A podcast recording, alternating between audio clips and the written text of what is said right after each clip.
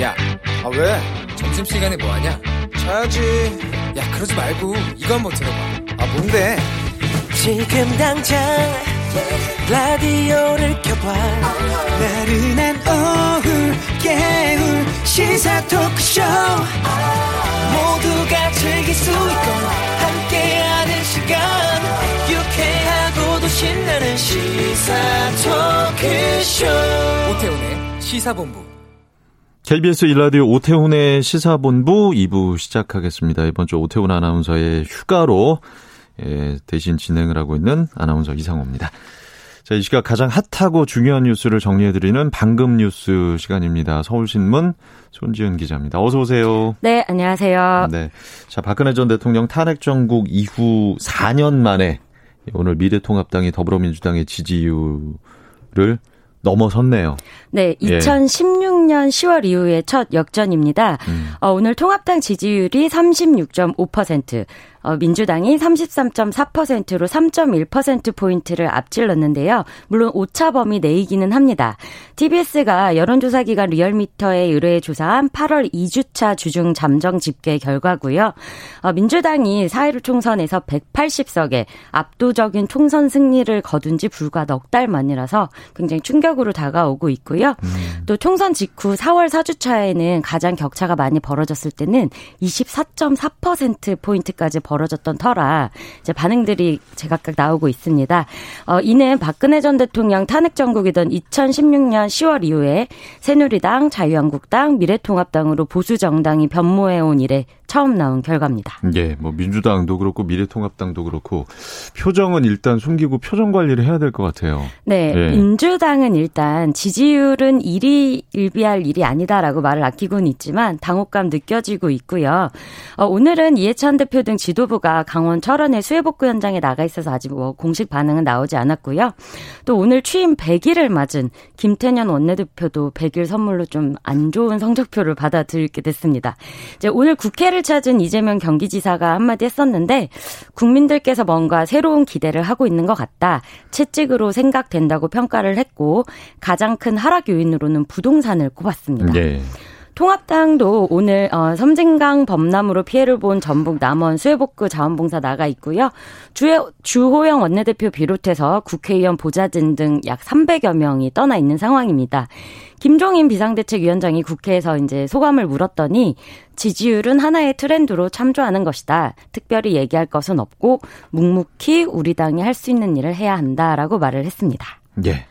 두 당 모두 좀 묵묵했으면 좋겠네요. 네. 일좀 하고. 자, 통합당의 새로운 정강 정책도 오늘 발표가 됐어요. 네, 네. 이제 어, 한 정당이 어떤 방향으로 나아갈 것인가를 이제 정리해 두는 게 정강 정책인데 첫 조항에 한국형 기본소득을 명시했습니다. 예. 또 모두에게 열린 기회의 나라라는 행복 항목에 이 한국형 기본소득을 넣은 것이고요. 또 주택 공급과 금융 규제 완화, 자녀 입시 비리, 공기업 공공기관 채용 비리 등을 완전히 청산하겠다. 또 부모 찬스 특혜를 타파하겠다. 음. 어, 또 이제 평소에 이제 보수 진영에서 잘 쓰지 않던 여러 뭐 양성평등에 관한 실질적 구현에 관한 어- 여러 가지 목표들을 담았습니다. 예. 자, 내일이 바로 28년 만에 처음으로 어, 택배 없는 날이 시행이 된다면서요. 네, 이제 한진이 1992년에 택배 사업을 시작한 후 28년 만에 처음으로 노사 합의로 이뤄진 휴가입니다. 이제 코로나19로 택배 물량이 거의 30에서 40% 이상 늘어나 있는데 이 물량을 소화한 노고를 인정하자는 겁니다. 수많은 택배 노동자들이 이제 과도한 업무 때문에 고통을 받고 있는데 특히 올해 상반기에만 택배 노동자 3명이 숨졌습니다. 택배는 원래 토요일에도 배송이 이뤄지는데 이번 주 토요일이 광복절이라서 예. 내일이 택배 없는 날부터 해서 17일 월요일 임시 공휴일까지 한 음. 사흘 정도 휴가 가능할 것으로 보입니다. 그래서 택배 이용하실 분들은 오늘 주문을 하면 음. 배송 진행이 다음 주 월요일인 17일부터 이뤄지기 때문에 어, 물량이 몰릴 수 있는 만큼 이를 고려해 주셔야 할 것 같습니다. 예. 이런 날들이 좀 정기적으로 좀 생겼으면 좋겠어요. 네. 예. 그러니까 너무 힘드시거든요, 진짜로. 예. 이게 시키는 입장에서도 굉장히 죄송스럽습니다. 어떤 때는 아, 이것까지 시켜야 되나 할 정도로. 그 집 앞으로 배달되는 모든 배송이 멈추는 건 아니라면서요, 또. 네, 네. 일단 CJ 대한통운과 한진, 롯데, 로젠택배 이런 택배사들이 참여를 하고요. 이제 우체국도 나중에 결정을 해서 예. 소포 위탁 배달 배달도 쉬기로 했습니다. 음. 그런데 이제 요즘 많이 사용하시는 자체 배송망을 갖춘 뭐 쿠팡의 로켓 배송이라든지 쓱 배송, 마켓컬레 샛별 배송 등은 평소와 다름없이 배달 가능합니다. 이제 이게 다 우리 집 문 앞까지 물건을 갖다 주는 이런 똑같은 배송 시스템으로 보이지만 각각 적용되는 법이 다르기 때문입니다. 아, 예. 네. 어, 현, 현재 민간 물류사의 택배 서비스는 화물 운송법, 음. 또 쿠팡 배송은 통신사업자로 분류돼서 유통 법 적용받고요. 예, 예. 우체국은 또 우편법을 적용받기 때문에 다 다릅니다. 그렇군요. 자, 북한 얘기 앞서 일부에서 했는데, 어, 역대 최악의 장마로 큰 피해를 보고 있다고 합니다. 걱정이 되는 거죠. 핵시설 관련 피해가 있다는 소식이네요. 네, 네. 미국의 북한 전문 매체 산팔로스가 오늘 북한 영변 핵시설 주변의 구룡강이 홍수로 범람했다고 분석을 했습니다. 음. 이제 산팔로스는 위성 사진을 가지고 이제 북한의 상황을 분석하는 그런 매체인데요. 오늘 보고서에서 지난 6일에 촬영된 상업용 위성 사진을 보면 구룡강 수위가 급격히 높아졌다. 음. 상당한 홍수가 있었던 것으로 나타난다고 분석을 했고 아마 지 지난 몇 년간을 비교해 봤을 때 최악의 수준인 것 같다고 보고서를 내놨습니다. 네. 어, 북한 당국이 홍수에 대비해서 구룡강 제방을 지속적으로 보수는 하고 있는데 올해 홍수가 워낙 커서 아마 막지 못한 것으로 보이고 있고요. 어, 그리고 이제 구룡강 범람으로 그 주변의 핵시설에 전력망이라든지 냉각수 공급 파이프라인 등이 손상을 음. 입었을 가능성이 나온다고 합니다. 예, 예. 뭐 잘은 모르겠지만 예, 사실 많은 이제 국민들 입장에서는 다른 시설도 아니고 핵 시설이 만약에 네. 이 홍수 때문에 뭐 붕괴가 된다거나 이런다면 방사능 누출 위험까지도 사실 상상해 볼 수 있는 거거든요. 어, 그렇기 때문에 어, 이 부분은 좀 주시를 해봐야 될 것 같네요. 예. 자, 서울시가 오늘 광복절 예고된 집회를 취소하지 않는 단체에 대해서 집회 금지 행정 명령을 내렸죠. 네, 네. 이제 몇몇 다, 업체들이 광복절에 아주 대규모 10만 명 이상 모이는 집회를 예고를 했습니다. 그래서 서울시가 오늘 오전에 브리핑을 통해서 이제 행정명령을 내리겠다라고 밝혔는데요. 광복절인 모레 17개 단체 대규모 집회가 예고돼 있습니다. 아, 그런데 이 중에서 현재까지 집회 강행 입장을 밝힌 게 7개 단체인데 이들에 대해서는 집회 금지 행정명령을 내렸습니다. 전국에서 모이는 대규모 인파의 밀접과 밀집으로 코로나19 전파 위험성 굉장히 높다고 판단을 한 거고요. 어, 이 명령을 어기고 계속 강행을 한다면 네. 서울시는 이제 서울지방경찰청과 공동 대응할 계획이고 주최자와 참여자에 대해서 모두 고발 조치를 하겠다라고 경고한 상황입니다. 네. 자, 방금 뉴스 지금까지 서울신문 손지은 기자였습니다. 고맙습니다. 네, 감사합니다.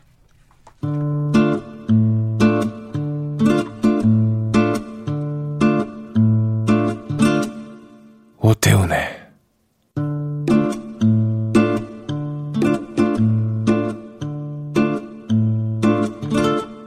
시사본부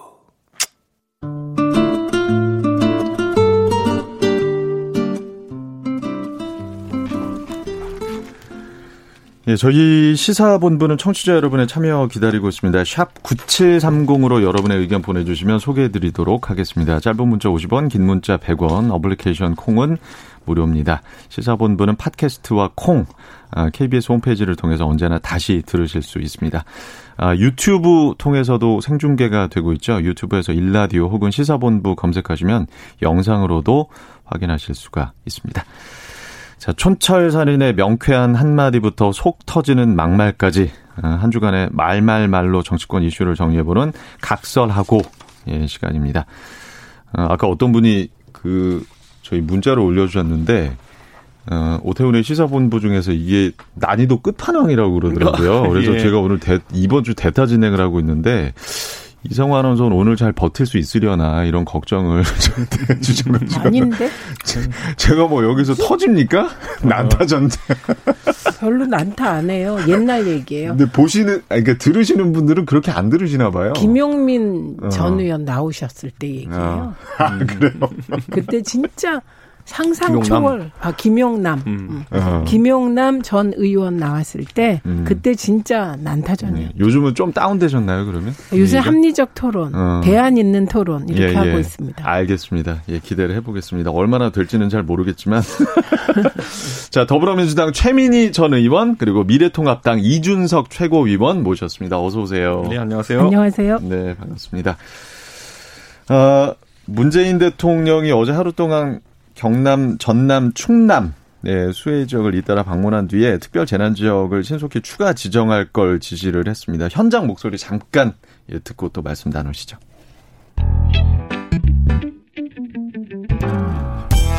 직접 보니까 아, 뭐 얼마나 이제 피해가 큰지 또그 때문에 우리 상인들이나 국민들께서 얼마나 상심을 크게 받고 있을지 좀 생생하게 어, 느껴집니다. 이게 홍수로 인해 가지고 저들이 어떻게 50%가 좀 거죠, 회사. 가축을 키우는 분들이나 네. 농사 짓는 분들은 그 오랜 동안 노력이 일순간에 툭 무너지는 모습을 보면 바로 참 참담할 텐데 사망 실종자에 대한 구호금 등 재난 지원금도 현실화시키고 적기에 지원될 수 있도록 검토하겠습니다.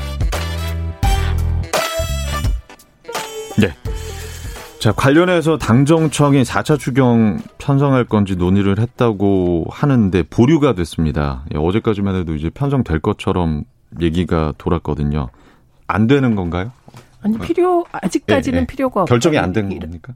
아직까지는 필요가 아직까지는. 없다 이렇게 예. 알려졌고요. 이유는 어, 필요하면 어, 추경을 편성하자 이거였는데 음. 필요하면 음. 그런데 필요가 준 거죠. 왜냐하면 예비비로 충당할 수 있겠다는 음. 기재부의 판단이 있었기 때문입니다. 예, 예. 이준석 위원께서는. 사실 예. 추경을 한다고 하면 4차 추경을 한다고 하면은 규모가 최소 수조 원대일 거는 예측할 수 음. 있습니다. 왜냐하면 추경을 하게 되면 기존에 대기 수요가 있던 것들 한 번에 넣어서 처리하기 때문에. 근데 이게 지금 현재 재정 상황이 있어가지고는 우리 국민들이 4차 추경이란 단어를 흔히 듣는 단어가 아닙니다. 음. 몇십 년 만에 지금 듣는 그런 단어가 될 텐데 이게 의미하는 것이 혹시라도 재정 상태에 대해서 위기가 있다는 것으로 받아들일 여지도 있기 때문에 저는 정부는 신중한 건 옳다 이렇게 보는 것이고 예. 지금까지 뭐 예를 들어 재난 사망 지원금이라든지 아니 침수 피해 지원금 같은 경우에는 이 액수라는 것이 항상 논란이 되어 왔습니다. 집이 뭐 완파됐는데 천만 원 남짓한 돈으로 그것을 고치라고 한다 그러면은 음. 현실적으로 불가능하고 많은 주민들이 본인의 비용을 투입해야 되는 상황이 생기는 거거든요. 그러니까 절대 이거는 뭐 그분들이 잘못한 부분이 없는 만큼 그런 어떤 자부담이 많이 발생하는 방식으로 복구가 돼서는 안 된다. 이건 음. 미래통합당도 공감하고 있는 지점입니다. 예, 예. 김종인 위원장께서는 어, 말씀하시는 걸 들어보니까 이제 코로나19 상황이 이대로는 끝날 것 같지 않고 장기화에 대비를 해서 어, 편성을 그러면 하는 게 더 낫지 않느냐 이런 취지의 말씀을 하셨더라고요. 그렇죠. 저희 미래통합당 예, 같은 경우에는 사실 지금 처음에 선거를 앞두고 사실 그 재난지원금 논란 그때 그게 발생했을 때도 코로나 사태에 대해 가지고 정부 여당은 얼마 정도 이게 지속될 거라 보느냐 음. 그리고 어떻게 이제 돈을 나눠 써야 될지에 대한 계획이 있느냐를 주로 물었었거든요. 음. 그런데 아무래도 선거를 앞두고 있다 보니까 표심을 노리고 양당에서 경쟁적으로 높은 수치를 제안하는 그런 상황이 좀 있었는데 음. 지금은 선거가 없는 상황인 만큼 여도 야도 어느 정도의 그 텀을 가지고 우리가 예산을 고려해야 되는지 진실하게 대화해야 됩니다. 지금 저희가 지금 봤을 때는 뭐 러시아가 백신을 만들었다고 했지만은 뭐 사실 사회 반응 냉담하고 지금 뭐 임상 실험이나 이런 것들이 되지 않았기 때문에 그러면은 코로나 사태가 2년까지 이상 장기화될 수 있다라고 보는 관점들이 있는데 그렇다면 또 개미와 배짱이 중에서 우리가 배짱이랄 수도 없는 노릇이다라는 음. 것은 많은 국민들이 또 인지하고 있을 겁니다. 그렇기 음. 때문에 수해에 대한 지원 이번에 뭐 아낌없이 하되 또 반대로 코로나에 대한 예산 같은 경우에는 정부가 좀 타임라인을 길게 제시했으면 좋겠다 음. 그런 생각을 야당을 하고 있습니다. 예, 정부 여당은 이제 아까 말씀하셨다시피 지금 예비비 그리고 지금 가지고 있는 어, 예산 가지고도 얼마든지 예비비. 충- 그걸 예비비라고 합니다. 근데 이제 제가 충분하니까 진행자 말씀하신 네, 예상은 네. 그게 이제 예, 야- 예. 야당은 우려한 지점이 네. 여당에서 이제 사실 지난번에 있었던 코로나 그 재난 지원금에 준하는 수준의 2차 코로나 재난 지원금이 필요하다라고 주장하는 분들도 생기고 있어요. 음. 그런데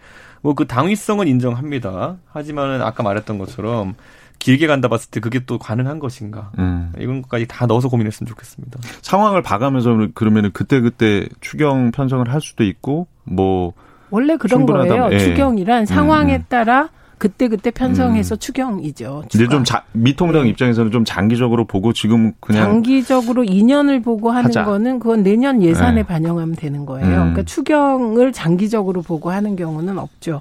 그런데 김대, 김종인 위원장의 취지는 이 추경 편성을 적극적으로 요구하고 이게 코로나 관련해서 말씀하신 거는 이게 지금 수혜에 대응하는 추경 말씀하시는 거 아니에요. 음. 어, 그렇죠. 예, 예, 예. 그렇기 예. 때문에 음. 이건 이제 조금 길게 보고 음. 어, 추경을 포함하여 내년 예산까지를 고려한 예, 예. 말씀이기 때문에 그러니까 거기에 대해서는 이견이 없으신 어, 거죠? 타당한 어. 지적이고요. 그런데 어, 중요한 건 이런 거죠. 어, 그 우리가 걱정을 되게 많이 하잖아요. 추경 편성할 때 코로나 추경도. 근데 2008년 금융 위기 때 이명박 정부가 애초에 편성한 예산에 제 지금 기억으로 21%인가 그랬던 것 같은데 불용됐습니다. 음. 그러니까 예를 들면 500조를 편성했으면 100억이 남았다 이 얘기거든요. 그렇기 때문에 어 재정 부분에 대해서 굉장히 걱정을 많이 하는데 어쩌면 코로나 500억에 20%면은 100조. 아니 500조에 500조, 예를 들면 어, 예를 100조. 들면 아 100억이라고 하셔서. 아 죄송합니다. 예, 예. 네, 100조. 예. 네, 그러니까 이게 위, 코로나 위기로 예산이 집행 못 되는 부분들도 많이 있기 예, 예 때문에 예, 어 결과적으로 미리 이제 추경을 편성해서 음. 예산을 집행하면 나중에 그 예산 부분은 어그 불용된 액수로 다시 채워지기도 음. 합니다. 그러니까 그런 것까지 김종인 위원장은 다 아시는 분이잖아요. 음. 그래서 길게 보고 하자. 이건 뭐 전적으로 동의하죠. 예. 사망 재난 사망 지원금 1천만 원에서 2천만 원, 그리고 침수 피해 지원금 100만 원에서 200만 원으로 예, 조정할 것으로 보이는데 액수는 적당하다고 보세요? 아니 이게 많으면 많을수록 좋죠. 많으면 많을수록 사실 그런데 어. 정부 예산이 한정적이라 그렇게 못하는 게 한스러운 건데 네. 예를 들면 침수 피해 지원금이라고 해도 100만 원에서 200만 원으로 지원돼도 침수 피해에 따라 또 다 케이스 그렇죠. by case가 예. 다릅니다. 음. 그렇기 때문에 이거는 기준을 제시하는 거고 음. 구체적인 내용은 이제 들여다봐야죠. 예. 적정하다고 보세요? 이준석 당연히 부족하죠. 부족. 사실 아까 음. 말했던 것처럼 주택이 반파되고 완파되고 했는데 이제 천만 원 잠짓한 비용으로 그걸 음. 수리하라고 한다면은 사실 원상복구는 어렵거든요. 음. 원상복구에 반푼 없이도 어렵다라는 이제 인터뷰를 하신 분도 있었는데 저는 하지만 지금 상황 속에서 어쨌든 잘게 나눠야 되는 것이고 예. 저는 다만 이런 지점에서 정부가 메시지 관리를 좀 잘했으면 좋겠다라는 생각이 드는 것이 자 정부가 지금 예산이 이렇게 부족하게 되면 의뢰 보통 KBS가 주간 방송사가 돼가지고 수제 이연 같은 거 모으곤 했죠 우리가. 예. 그렇게 해가지고 다른 어떤 뭐 비용을 끌어들이기도 했는데 저는 지금 시점에 예를 들어 제가 비슷한 수제 이연금을 모금하기만 해봐라라고 하는 분을 제가 본 적이 있어요. 음. 근데 왜 그러냐 그랬더니만은 최근에 이제 통일부에서는 메시지를 내면서 북한도 수혜만 입었을 것이다. 지원해야 된다. 뭐 이런 취지로 이제 이야기했었거든요.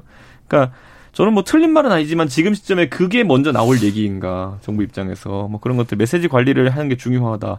부동산 대책 같은 경우 저는 부동산이 오른 것에 대해 가지고 문재인 정부에 대해 가지고 비판할 소지가 굉장히 제한적이다 이렇게 봐요. 음. 왜냐하면 정부가 할 수 있는 일과 할 못하는 일도 있거든요. 다만 그 과정에서 우리가 정부가 좀 사격을 입은 거는 메시지 관리 실패한 부분이 너무 많았어요. 일부 인사들의 부적절한 발언도 있고. 여러 예. 얘기? 예. 그러니까 제가 그런 이런 거 이제 끊으셔야 돼요. 아니 아니 그러니까 음. 그런 것들도 있고 하니까 제가 처음이라 잘 몰라서요. 예. 저는 결국에는 들어보고 뭐가 발생하는 것보다도 그 이후에 이제 해결하는 과정 속에서 메시지 예. 관리 잘 돼야 되는데 수혜에 대해서는 마찬가지입니다. 음. 저는 수혜에 대해서도 지원을 아끼지 않겠다는 여야의 이견이 없는 부분이니까 예, 예, 그 예. 부분에 대해서는 국회에 빨리 이제 의뢰를 해가지고 어. 그런 부분에 예산 같은 게 북한보다는 국내 상황이 급하다. 그렇죠. 예. 하지만 다만 좀 그런 어떤 말도 안 되는 얘기 좀 안 했으면 좋겠어요 저는. 말도 안 되는 얘기다. 예. 아, 이거는 논점을 흐린, 이건 논점이 아닌데, 뭐 그런 거 아니, 요럴 때, 요럴 때 텐션 올리셔가지고 하셔야죠. 아니요. 아, 진짜 우리, 우리 수혜 지금 나갔는데 북한에 수혜 지원금 보내야 돼요? 아니, 예를 들면, 통일부는 그러라고 있는데요. 음. 만약에 이거를 국무총리가 얘기했다. 음. 그러면 비판이 가능한데 음. 통일부는 사실 한 발 앞서서 남북관계 개선을 위해서 지금 아이디어를 총 가동해야 되는 때이기 때문에 통일부가 했기 때문에 이걸 그렇게 비난하는 건 별 의미가 없다. 통일부에서는 얼마든지 나올 수 있는 얘기다. 통일부는 그렇게 네. 하라고 있는 데다. 아니 통일부는 이번에 이 친구들이 북한이 그 댐 방류하면서 어? 몇 번, 네 번인가 다섯 번인가 우리한 통보도 안 해준 거 이런 걸 지적하라고 있는 곳이 전 통일부로 생각하지. 대통령이 지적하셨잖아요. 통일부를 너무. 그런 게 가장 먼저 소통체계 구축 안 된 것이 이번 수해 예를 들어 임진강변이나 그런 수계에서는 많은 이제 원인으로 지목되고 있는 것인데 그런 거 해소하는 게 통일부지 저는 어떻게 퍼줄까 기대하는 게 통일부 아니라고 봅니다. 아니 그 퍼준다는 표현하시면 안 돼. 왜냐하면 미래통합당도 언젠가는 집권할 거기 때문에 남북 관계에서 북한에 지원하는 금액은 그거는 퍼주는 게 아니고 음. 투자예요, 투자. 지금 마지막 남은 블루오션, 마지막 남은 그 경제 돌파구를 그건 음. 조선일보조차 통일 예, 예. 대박론에서 박근혜 예. 정부 때 북한 특수라고 얘기했기 때문에 저는 그 통일부는 북한 지원을 논의해도 된다. 그러나 다른 부처, 예, 예. 어, 다른 부처는 또 적절하게 음. 북한에 경고하고 이번에 북한이 수재 관련하여 댐에서 방류하면서 미리 사전에 얘기하지 않은 건 대통령께서 나서서 경고를 했기 때문에 음. 이 부분은 뭐 북한으로서는 더 큰 이제 경고를 받은 셈이죠. 어 그리고 어, 통일부에서 북한을 지원하는 일이 가능할까? 왜냐? 이 북한 지원하려면 국회에서 음. 통과되어야 돼요. 지원 액수 등이. 그렇기 때문에 어, 그때 충분히 미래통합당이 개입할 여지가 있기 때문에 예. 걱정 안 하셔도 돼요. 언젠가는 집권할 거기 때문에. 원래 비행기 비행기 타고 가면 처음에 비행기에 띄워주는 게 뭐냐면 그 안내 영상이거든요. 그 산소 마스크가 떨어지면 어떻게 해라. 니거 먼저 쓰고 옆에 사람 도와주라 이렇게 돼 있어요. 맞아요. 그 아색 연후의 살타 이거 맞는데 네. 대한민국이 통일부가 북한 수재를 지원하겠다고 한다고. 알겠습니다. 그 예. 뭐 큰 문제 아니에요. 이게 최민희 예. 전 의원 말씀처럼 여기서 끊고요. 네. 예. 여기 뭐 통일부 얘기만 하다가 이거 끝나겠습니다. 자, 이번 BP에 둘러싸고 정치권에서 4대강 또 태양광 논란 아, 또 시끄럽습니다. 이게 왜 갑자기 불쑥 튀어나왔는진 아마 뭐 대강 뭐 뉴스 보시면 아실 텐데. 정확히 얘기해줘야지. 음. 4대강은 네, 예. 정진석 의원이 시작을 음. 하셨고 음. 태양광 같은 경우는 박진 의원이 앞장서서 예, 예. 지적하고 계시죠. 제가 뭐 구체적으로 적시는 못 하겠고요. 아니에요. 이건 아유. 다 보도됐어요. 아 그러니까요. 네. 예, 보도 아마 보셔서 아실 텐데. 네.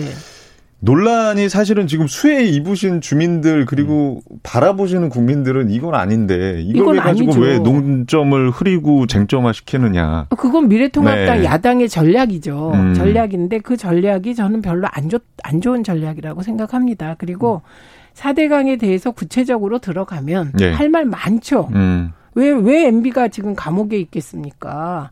그, 그 집권하셨을 때 잘했으면 감옥에 있겠습니까? 음, 4대강 그러니까, 때문에 감옥 간 건 아니잖아요. 아니요. 그러니까 그 잘못한 밉상이 되는데 4대강도 한몫했죠. 그리고 그런데 지금 왜 이걸 꺼냈는지 저는 이해할 수가 없어요. 사대강 아니, 전략이라고 보세요? 네, 전략이에요. 정진석 의원의 전략이에요. 아니죠. 저는 이제 수해를 입은 주민들이 많은 상황 속에서 네. 정치권은 분석을 하고 왜 이런 일이 음, 음, 일어났는지 음. 그리고 대안을 제시하는 것도 하나의 역할입니다. 근데 저는 뭐 아까 두 분의 정치인 뭐 정진석 의원님이랑 박진 의원님 언급하셨는데 또 한 분 언급해야 될 분이 계시다면 문재인 대통령이죠. 4대강 사업이 홍수에 어떤 영향이 있었는지를 평가해야 된다는 취지로 말씀하셨거든요. 아니죠.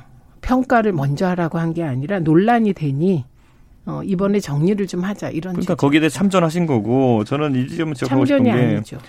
참전, 참전. 참전이 아니지. 왜냐? 네. 예를 들면 한쪽 편을 들면서 음. 한쪽 편을 들면서 이미 박근혜 정부 감사원에서 4대강 사업은 홍수 영향, 홍수 예방용이 아니다라고 네. 얘기하시거나, 예, 예. 아 이건 홍수 예방용이다라고 하시면 참전인데 음. 이거는 정리하시는 차원이었어요. 저는 문재인 대통령께서 4대강에 대해 호평을 하실 리는 전혀 없다 이렇게 판단하기 때문에 참전이라 음. 보는 거고. 근데 이제 사실 그뭐 네. 실증 분석을 해봐라라는 문 대통령의 지시가 음. 사실 문단으로만 봤을 때는 이게 이게 지금 문제가 있으니까 한번 조사를 해봐라. 이런 것일 수도 있고 아니면 정말 그냥 전반적으로 어떤 효과가 있었는지 효과가 있는지 없는지 그 여부를 한번 따져봐라 이렇게 또 볼 수도 있는 그것에 대해서 만약 총체적 판단이 네. 안선 상태라고 네. 한다면은 네. 이번 정부 초기에 있었던 뭐 볼을 부셔야 된다 예, 아니면 예. 볼을 뭐 제거하고 뭐 가동볼을 네. 내려가지고 물이 흐르게 해야 된다 이런 논란 자체가 사실 그럼 과학적 검토 없이 그냥 정치적 주장으로 이루어졌다는 얘기가 예, 되기 예. 때문에 예. 전 대통령께서 이미 그 부분에 대해서는 음. 저는 그렇게 믿고 싶지 않습니다. 그래서 전문적인 판단을 듣고 결정하신 것이다 그때도 음. 지금 건 초기에 그렇게 판단하고 있기 때문에 네네. 지금 이렇게 되는 건 약간 다르다. 예, 그건 공약이었죠. 네, 그러니까 저는 근데 공약이라는 건 사실 정치적 선언인데 저는 그 전에도 전문가들의 의견을 많이 들으셨을 것이다 이렇게 믿고 싶고요.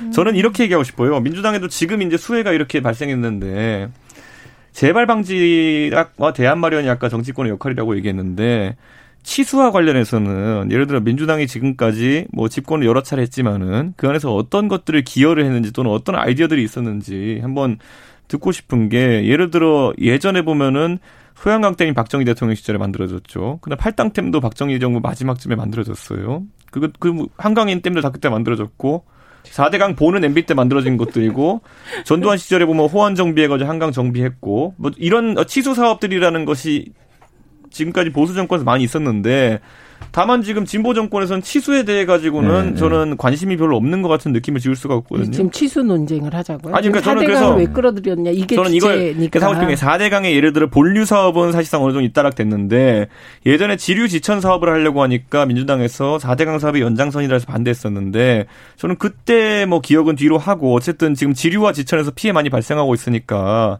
4대강은 아니더라도 어쨌든 지류 지천 사업에 대해 가지고는 민주당도 여야 합심해 가지고 같이 시작할 수 있는 거 아니냐. 저건 정말 본말이 전도된 말씀인데 네.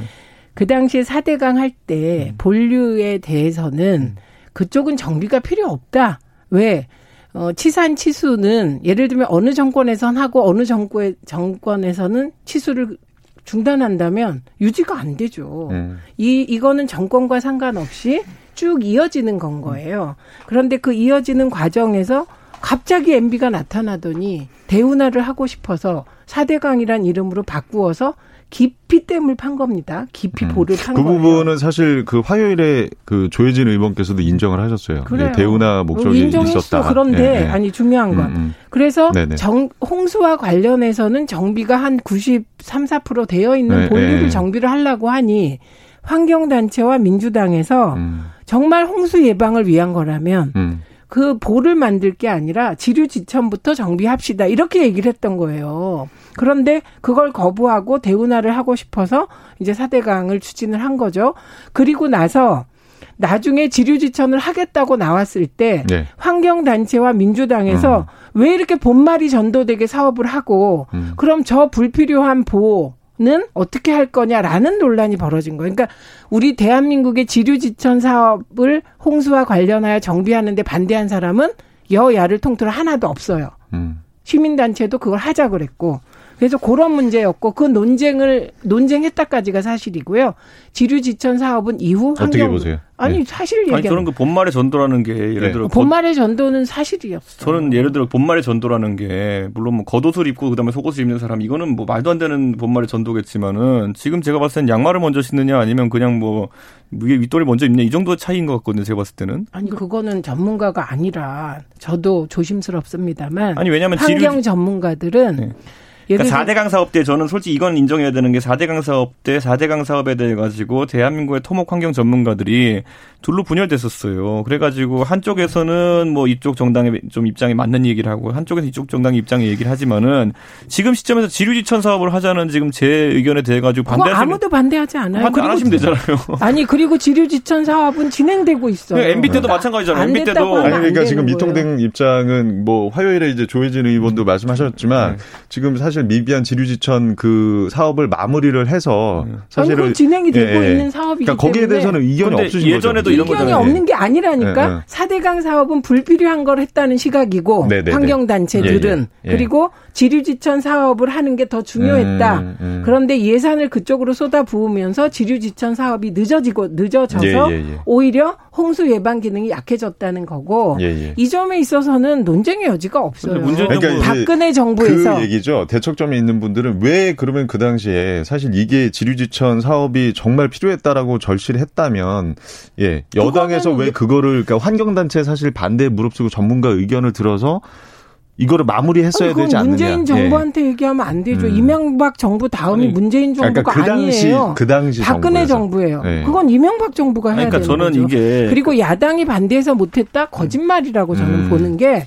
왜냐하면 예산 편성할 때 지리주천 사업에 대해서 환경단체들은 찬성하는 입장이었어요. 음. 그리고 야당이 공식적으로 반대했다는 걸 제가 찾을 수가 없었어요. 저로서는 음. 이그 야당은 그 얘기만 하고 있더라고요. 선우가 바뀌었다. 그 얘기만 했고 그 다음에 그 이후 정부는 박근혜 정부잖아요. 그런데 박근혜 정부가 4대 강이 홍수 예방 효과가 없다고 감사원에서 감사 결과를 내놓은 거예요. 음. 그런 그런 거를 왜 문재인 정부에 뭐라고 하냐고. 그래서, 이건 음. 불필요한 논란이다. 지금 수해 복구에 여야가 힘을 합쳐라 이렇게 얘기할 수밖에 없고 또 하나는 또 수해 복구한다고 도우러 간다고 사진 찍으러 제발 정치인들 가지 좀 마라 음. 사진 찍으러 가는 거 정말 그 정치인들 대접하는 게 더 힘들어요 또 공무원들이 수해 복구 도와야 되는데 네, 그러지 네. 말고 하시려면 김정숙 여사처럼 아무도 모르게 이 논의 여기서 마무리하랍니다. 예.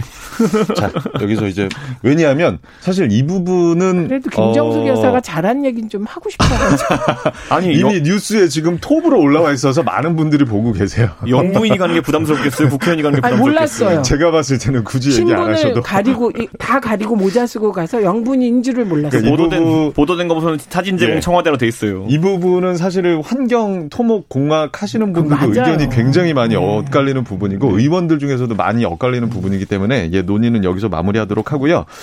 아, 할 얘기가 진짜 많은데, 예, 일단은 뉴스, 예, 먼저 좀 듣고, 기상청 연결하고요. 교통 정보까지 듣겠습니다. 국내 코로나19 신규 확진자가 이틀째 50명대를 기록했습니다.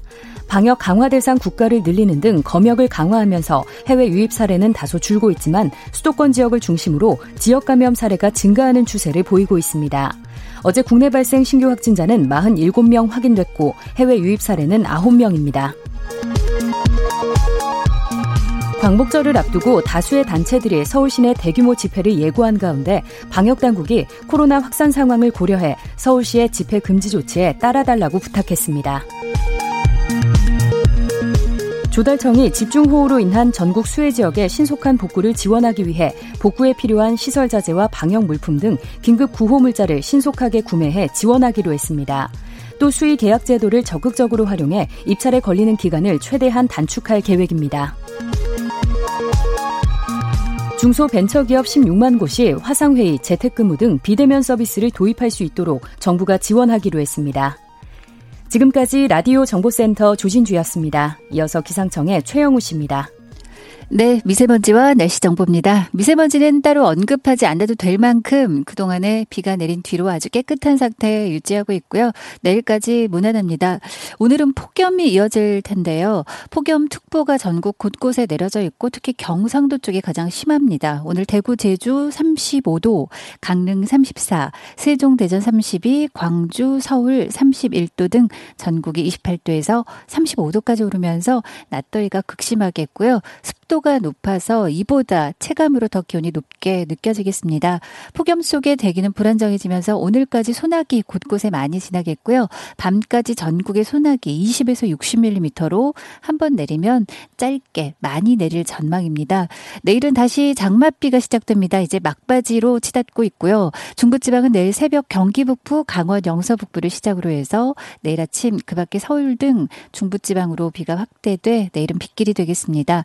남부 남부지방은 내일 오후 전라 내륙으로 소나기 예보가 들어있는 정도고요. 모레는 중부와 경북 북부로 비가, 일요일은 서울, 경기, 강원, 영서로 비가 내린 뒤 올해의 장마는 이렇게 끝날 가능성이 높겠습니다. 역대 최장의 장마 기간이 이어진 탓에 또 많은 비가 내렸는데요. 특히 내일과 모레까지 이틀간 서울, 경기, 강원, 영서, 충청 북부로의 강우량이 50에서 최고 200mm 이상으로 또 폭우가 예보돼 있으니까 참고하셔야 되겠고요. 토요일까지 이렇게 중부지방에는 비가 집중될 것으로 예상하고 있습니다. 밤새 열대야도 있었는데요. 건강 잃지 않도록 잘 챙기셔야 되겠습니다. 현재 서울 기온 29.3도입니다. KBS 날씨정보 최영우였습니다. 계속해서 이 시각 교통 상황 연결합니다. KBS 교통정보센터로 갑니다. 김한나 씨. 네, 먼저 교통량이 많다는 말씀부터 드려야 할 것 같습니다. 서울 시내 잠수교 통제로 교통량이 많아진 반포대교는 현재 강남 쪽으로 정체되고 있고요. 올림픽대로 잠실 쪽은 가양대교를 지난 4차로에서 추돌 사고가 발생해서 방화대교부터 밀리고 있습니다. 이후로 노량진 수산시장에서 청담대교 쪽으로 정체입니다. 또 서부간선도로 안양 쪽은 작업을 하고 있어서 신정교부터 금천교 쪽으로 가는데 45분이 넘게 걸리고 있습니다. 고속도로는 영동고속도로 강릉 방면으로 둔내 터널 1차로에서 승용차 사고를 처리하고 있어서 3km 정체고요. 서울 외곽 고속도로는 일산에서 판교 방면으로 시흥 휴게소 부근 3, 4차로가 사고 때문에 막혀 있어서 밀리고 있습니다. 그리고 작업 여파를 받고 있는 곳인데요. 경부고속도로는 부산 방면으로 옥천 4터널 부근에서 작업을 하고 있어서 옥천부터 금강 쪽으로 9km 지나기 무척 어렵습니다. KBS 교통정보센터였습니다.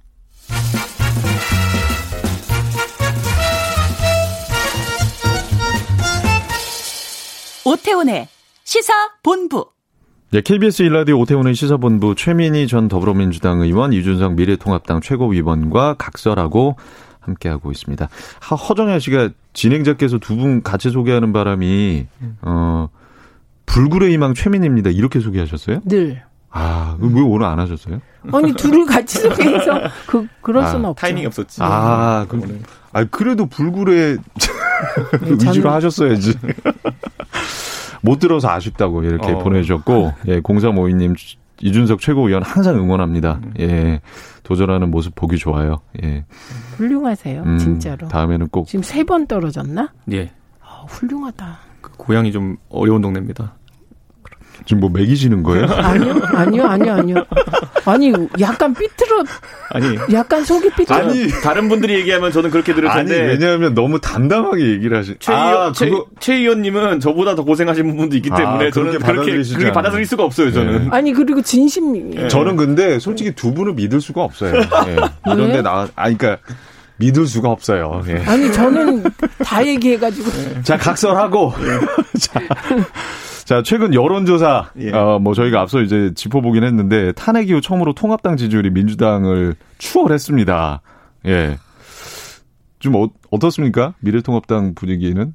방금 음. 선거에 의해서 그런지 모르겠지만 시간차 음. 공격을 당한 느낌입니다. 음. 그러니까 이게 지지율이 사실 코로나 국면에서 재난지원금이나 여러 가지 이런 또 정부의 방역이나 이런 것 때문에 일시적으로 상승했던 부분이 있으나 원래 실질적으로 2년차 지나고 나서 3년차부터는 문재인 정부가 특히 조국 장관 사태를 겪으면서 지지율이 꺾여가는 추세였거든요. 음. 그래서 저는 이제 그 추세가 유지되고 있는 것으로 보인다 네네. 네. 이렇게 보이고요. 이건 문재인 정부의 뭐 특정에 제가 얘기하는 게 아니라 어느 정권이나 4년차, 5년차 되면은 마무리하는 국면으로 들어가기 때문에 박력은 다소 떨어지고 책임져야 될 일은 많아지는 국면이 옵니다. 그래서 저는 그 일환인데 이번에 부동산이 엎친 데 겹친 격으로 많은 효과를 가져온 것 같다. 이런 정도의 음. 분석은 합니다. 그런데 뭐 제가 봤을 땐 지금까지 미래통합당이 뭘 하지 않아도 오르는 국면이었다.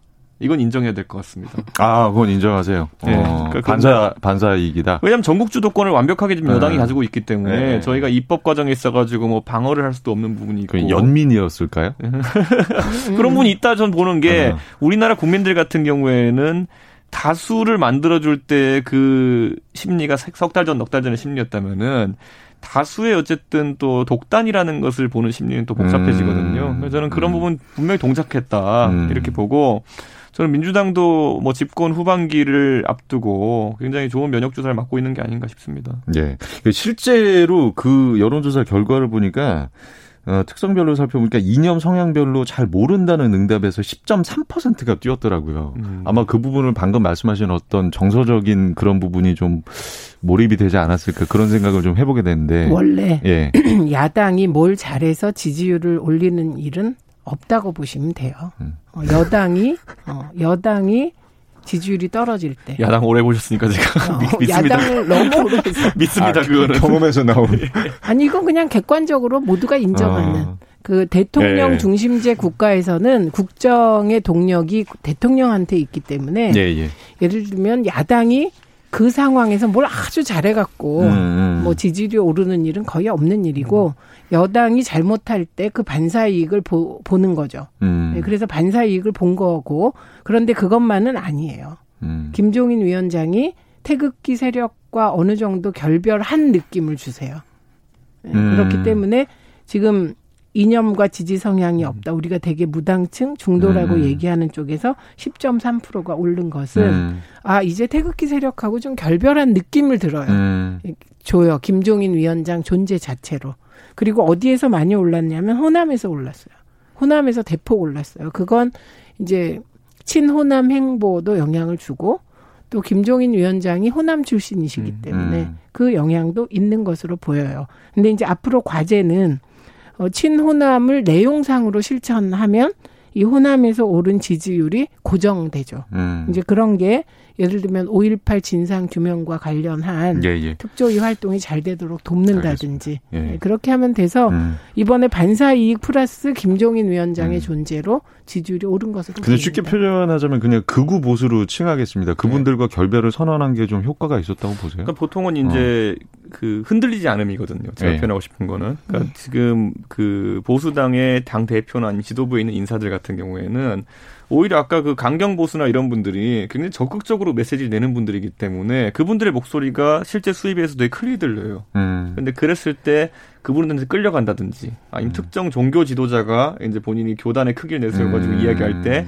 끌려간다든지 이러면 안 되는 거거든요. 대다수 의견, 대다수 의원들의 의견은 그게 아닌데. 그러니까 저희가 네. 봐야 될 거는 강경 지지층의 네. 목소리 크게 들린다 해서 그걸 들을 것이 아니라 네. 결국 선거라는 건 우리나라 소선거구제나 아니면은 음. 뭐 승자 독식제도 하에서 51% 이상의 공감을 넣을 수 있는 지점이 어디냐를 끌고 가야 되는 것이거든요. 음. 근데 김종인 위원장의 가장 좋은 능력 중에 하나는 뭐냐면은 운동장의 가운데 지점을 음. 찾아가지고 51% 이상의 국민들이 동의할 수 있는 정책들을 만들어내고 거기 가서 기준을 들고 있다, 손을 들고 있다. 아 그리고 그분이 맞아요. 더불어민주당에서 비대위원장 하다가 음. 미래통합당 가서 또 하다가 음. 안철수하고도 하다가 음. 그러니까 이분은 어느 정파에도 속하지 않고 왔다 갔다 하시는 게 음. 때로 힘을 발휘하는 거죠. 음, 여러 당을 이제 두루 다니시면서 얻었던 네, 그거는 그런... 우리식으로 예. 생각하면 음.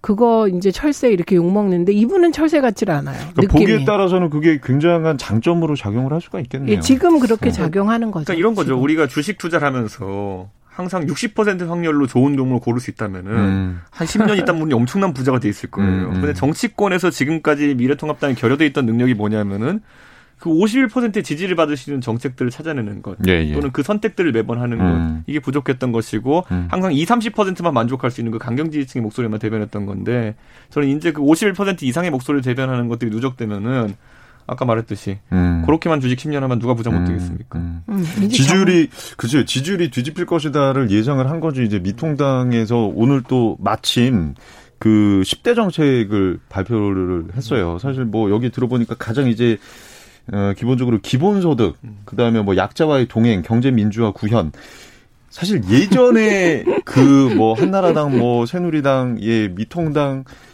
저희가 생각했을 때 예 그 예.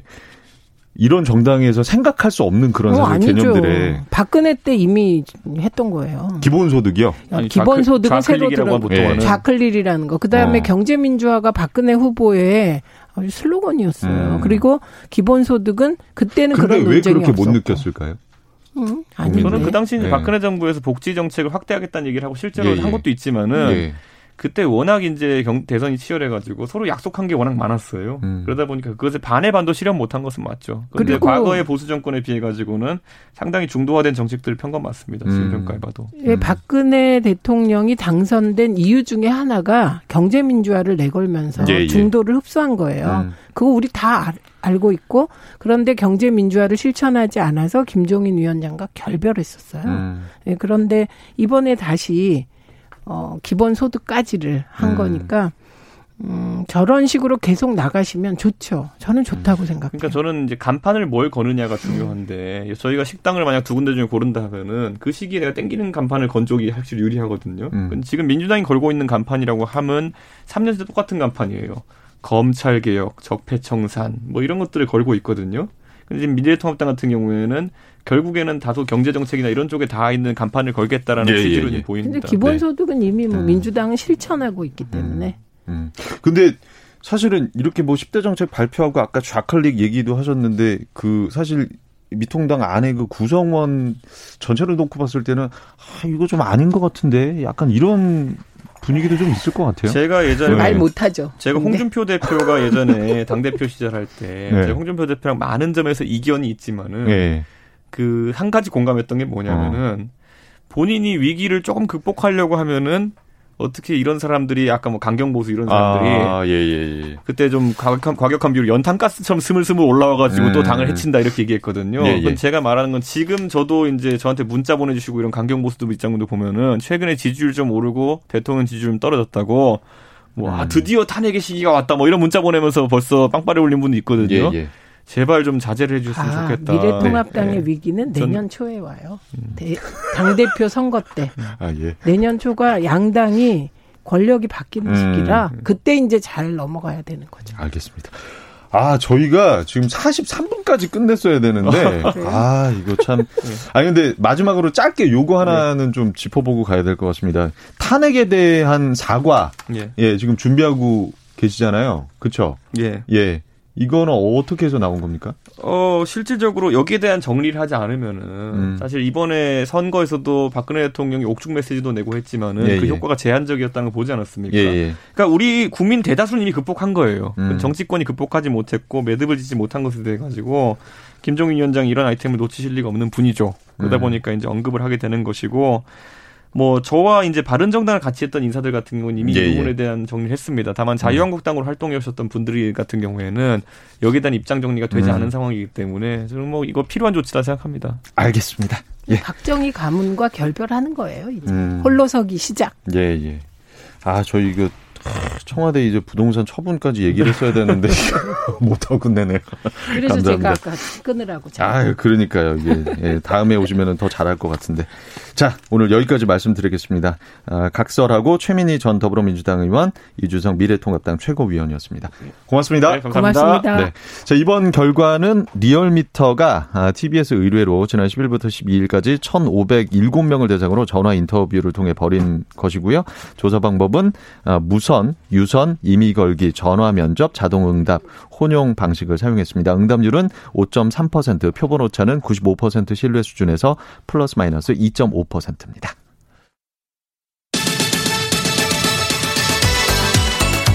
오태훈의 시사본부는 여러분의 소중한 의견을 기다립니다. 짧은 문자 50원, 긴 문자 100원의 정보 이용료가 되는 샵 9730, 우물정 9730번으로 문자 보내주십시오. KBS 라디오 앱 콩은 무료입니다. KBS 라디오 오태훈의 시사본부. 지금 여러분은 대한민국 라디오 유일의 점심 시사 프로그램을 듣고 계십니다. 사회에 존재하는 다양한 이슈에 대해서 가감없이 우리의 생각을 표현하는 김선영의 세상의 모든 리뷰 시간입니다. 김선영 문화평론가 나오셨습니다. 어서 오세요. 안녕하세요. 네. 자, 재치와 풍자로 유명한 의정부고 졸업사진 중에 하나가 blackface 또 논란에 휘말렸습니다. 아, 방송인 샘 오추리 씨가 이에 대해서 인종차별 요소를 지적하는 글을 올리면서 더 화제가 됐거든요. 어제도 또 다른 블랙페이스 사진이 발견이 됐습니다. 논란이 계속 이어지고 있죠. 그렇습니다. 예. 네. 그러니까 지난 4일이었죠. 뭐 해마다 뭐 그 해에 어떤 코드들이 가장 유행을 하는지를 음. 의정부 졸업 사진을 보면 의정부 졸업 사진을 보면 알 수 있다고 할 수 있을 정도로 굉장히 해마다 인터넷에서 굉장히 화제가 되고 있는 음. 그런 행사인데 4일이었죠. 그 졸업 사진 중에 하나가 이제 올해 인터넷에서 굉장히 유행을 했던 음. 그 가나의 장례 문화를 춤으로 승화시킨 일명 관짝 소년단이라고 불리던 그 그룹을 패러디를 하면서 음. 얼굴에 검은 칠을 했잖아요. 예, 예. 그래서 이게 사실은 SNS를 중심으로 진짜 인종차별 논란이 있었고요. 어, 샘 오츠리 씨는 이제 또 본인이 가나 출신이기도 하고요. 또 같은 소수자 입장에서 충분히 할 수 있는 지적이죠. 본인의 음. 이제 SNS에 글을 올렸는데 예. 근데 문제는 이게 충분히 할 수 있는 지적인데 여기에 이제 다른 이슈들이 막 끼어들기 시작해요. 음. 한국에서 밥벌이를 하면서 너무 한국에 대해 뭐 비판적으로 얘기를 했다. 음, 음. 또는 과거에 어떤 한 영상을 가지고 샘 오츠리도 약간 동, 눈을 찢는 듯한 동작을 하면서 뭐 동양인 비하를 한 적이 있다. 음. 뭐 또는 어, 뭐 이게 의정부고 졸업생들의 어떤 초상권을 침해한 게 아니냐. 뭐 음. 이런 얘기도 있고요. 음. 그래서 결국에는 샘 오치리 씨가 7일에 이제 사과까지 결국 하게 됐습니다. 예, 예. 기존에도 블랙페이스 논란이 여러 차례 반복이 되지 않았습니까? 네. 왜 문제인지 좀 짚어봐야 될 것 같아요. 그러니까 이게 음. 왜뭐 비하냐 그럴 음. 만한 뭐 인종차별을 할 만한 의도가 없었다라고는 하지만 네. 이게 이미 미국에서는 이제 이게 분명히 차별에 대한 어떤 역사적인 기원이 있는 음. 그런 행동이고 이게 1960년대에 이미 그 흑인 민권 운동이 일어났을 때 이게 차별 행위라고 이미 거의 사회적 합의를 이룬 상태예요. 그렇죠. 그래서 네. 이제 이게 어느 정도 global standard가 된 상황인데 네. 여기에 대해서 이게 뭐가 문제냐 의도하지 않았으니까 차별이 아니다라는 주장 같은 경우에는 저는 좀 그런 global standard에 너무 뒤떨어진 그런 생각이라고 어좀 말씀을 드릴 수가 있고요. 근데 이제 기존에 이제 이 사건뿐만이 아니라 방송 연예계에서도 기존에 이런 흑인 분장을 한 것들이 계속해서 음. 논란이 불거졌잖아요. 예, 예. 그뭐 아주 오래 전에 뭐 시커먼스는 너무 유명한 예고 음. 굉장히 최근에도 뭐 2017년에 개그맨 홍현희 씨가 음. 또 다른 코미디 프로그램에서 이제 흑인 분장을 하고 나왔었거든요. 예, 예. 그러니까 이런 식으로 이제 이게 인종 차별이다라는 문제가 계속 어, 반박이 나오고는 있지만 네네. 아직까지도 방송에서 이렇게 반복이 되고 있다라는 거는 음. 우리 사회에서는 아직까지 이게 충분히 음. 어, 이게 명백한 인종 차별이다라는 합의가 이루어지지 않았다라는 음. 거거든요. 음.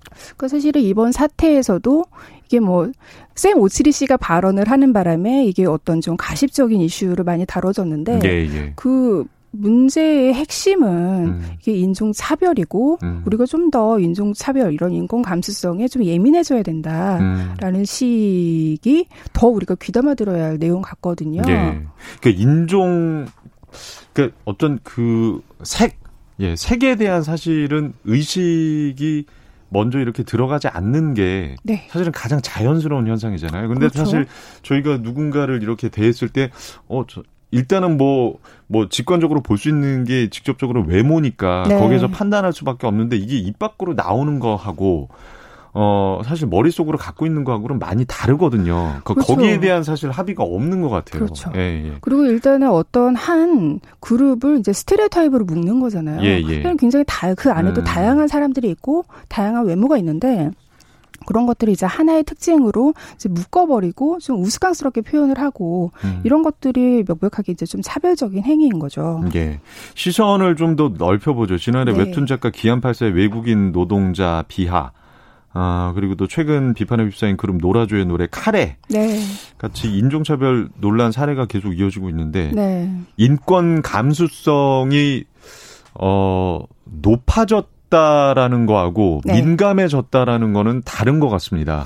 그러니까 예. 이런 이슈에 대해서 지금까지 우리가 예. 이제 좀 너무 둔감해 왔기 때문에 음. 이런 사건들이 반복이 꾸준히 돼 왔던 거고 음. 문제는 이것들이 최근 더 이렇게 사회적인 화두로 올라와서 많은 사람들이 이야기를 하는 거는 예, 예. 한편으로 인권 감수성이 이제 높아진 사람들의 목소리가 음. 이제 커지기 시작했다라는 거잖아요. 예, 예. 그러니까 한쪽에는 여전히 좀 둔감한 예. 그런 집단이 있는 거고 또 그러니까 한편으로는 민감성을 네. 말씀드린 이유는 뭐냐면 네. 이제 사실은 지금 사회적인 전반적인 분위기가 이런 분위기야. 그러니까 네. 내가 여기서 어 나는 아직도 그게 차별인지 잘 모르겠어. 네. 그런데 사실은 사회적인 분위기가 내가 이걸 발언을 했을 때, 오, 얘 굉장히 인권 감수성이 떨어지네? 이런 말을 들을까봐 네. 거기에 대한 사실 굉장히 민감한 부분은 있어요. 근데 머리로는 이해는 되지만 네. 체화가 안 되는 부분 네, 이런 그렇죠. 괴리를 네. 극복하는 게 과제가 아닐까 그렇죠. 싶어요. 네. 그러니까 이번에 샘 오치리 씨가 이제 사과문을 쓰기 전에 교육의 문제를 좀 언급을 하셨어요. 음. 근데 이게 뭐 학생이 잘못됐다라는 식으로 해석이 돼서 비판의 논란이 되기도 했었는데 네. 저도 이게 교육이라는 게 사실 학교에서만 이루어지는 게 아니라 이런 미디어를 통해서도 또 교육이 이루어질 수 있잖아요. 그 사실은 미디어에서 좀더 음. 이런 인권 감수성에 더 예민하게 반응을 할 필요가 있다라고 보거든요. 음. 이게 어떤 샘 오치리 씨의 어떤 뭐 실수 이런 측면만 이제 부각을 시킬 그렇죠. 것이 아니라 예, 언론에서 네 음. 그런 메시지가 왜 중요한지 음. 그것들이 사실은 더 큰 의미에서 예. 교육적인 역할을 하는 거잖아요. 음. 그래서 저는 이번 사태에서 좀 미디어 역할도 굉장히 중 중요하다고 봤어요. 예. 그러니까 표피적으로 네. 뭐 논란이 일었고 뭐 사과를 했고 안 했고 이런 거를 보도할 것이 아니라 네. 이걸 계기로 해서 좀 활발하게 네. 좀 충분히 좀 논의를 해서 아, 그렇죠. 아 이렇기 때문에 인권 감수성을 높여야 된다라는 어떤 당위를 사실 획득을 해야 네. 되는 게 중요한 거잖아요. 우리가 어떤 네. 인권에 대해서 네. 최소한의 어떤 인간의 기본적인 존엄과 가치를 지킬 음. 수 있을 정도의 거기에 대해서는 최대한 합의가 이루어진다라는 그 생각을 좀 갖고 있어야 되겠습니다. 알겠습니다. 오늘 아침 기사를 보니까 페이스북과 인스타그램에서 블랙페이스 게시물이 금지된다는 발표가 있었더라고요. 네. 어, 이런 혐오 이슈에서 미디어 역할이 정말 중요한 것 같습니다. 그렇습니다. 어떻게 보셨어요? 그러니까 음. 페이스북 같은 경우는 그동안 굉장히 좀그 혐오 발언을 너무 방치한다라는 음, 비판이 증명이 있었고, 예. 네. 그래서 뭐 광고 반대 운동이 벌어지기도 했는데 예. 이제서야 이런 조치를 한 거는 되게 바람직한 것이고요. 음. 음, 우리 언론에서도 좀 이런 혐오 발언들을 이제 좀 최소화할 수 음. 있도록 네, 좀 공적 책임에 좀 더 이제 충실했으면 하는 생각입니다. 네. 자, 이번 주 광복절이 있습니다. 내일 모레죠. 어, 광복절 기념하거나 그 역사를 되짚어 볼 만한 컨텐츠 예, 끝으로 네. 좀 짤막하게 소개해 주세요. 네. 네. 어, 2015년에 KBS 단막극으로 눈길이라는 작품을 한 적이 있었어요. 네. 근데 이게 호평을 받아서 2017년에 다시 영화로도 개봉이 됐었는데 음. 김세론 씨와 김양기 씨가 주연을 한 그 위안부 소재의 예. 드라마입니다. 음. 기존의 위안부를 소재로 했던 작품들이 적기도 했지만 음. 여기서 위안부를 단순히 피해자로만 그리는 게 아니라 굉장히 강인한 생존자로서 그리고 음. 현대에 어떤 의미를 가지는지를 잘 짚어본 작품이에요. 그래서 이거는 집에서도 편하게 찾아보실 수 있으니까 예. 많은 분들이 보셨으면 좋겠습니다. 예, 알겠습니다. 아, 한 가지 더 있죠. 짧게 좀 소개해 아, 주세요. 아, 네. 네. 어제 방송을 했죠. TVN 예. 그 육기전도 블럭에서 광복절 특집을 했는데요. 어, 예. 여기에서 좀 그 뭐 역사 사진가 음. 또 독립유공자의 후손들, 아, 독립유공자들 음. 많이 만나면서 어떻게 보면 이제 비어있는 역사의 예, 예. 빈틈을 연결하는 작업을 했어요. 음. 이 프로그램도 보시면 좋을 것 같습니다. 알겠습니다. 자, 아, 김선영 문화평론가였습니다. 고맙습니다. 감사합니다. 네, 오태훈의 시사본부 오늘 준비한 소식은 여기까지입니다. 예, 저는 아나운서 이상호였고요. 내일 오후 12시 20분에 다시 찾아뵙죠.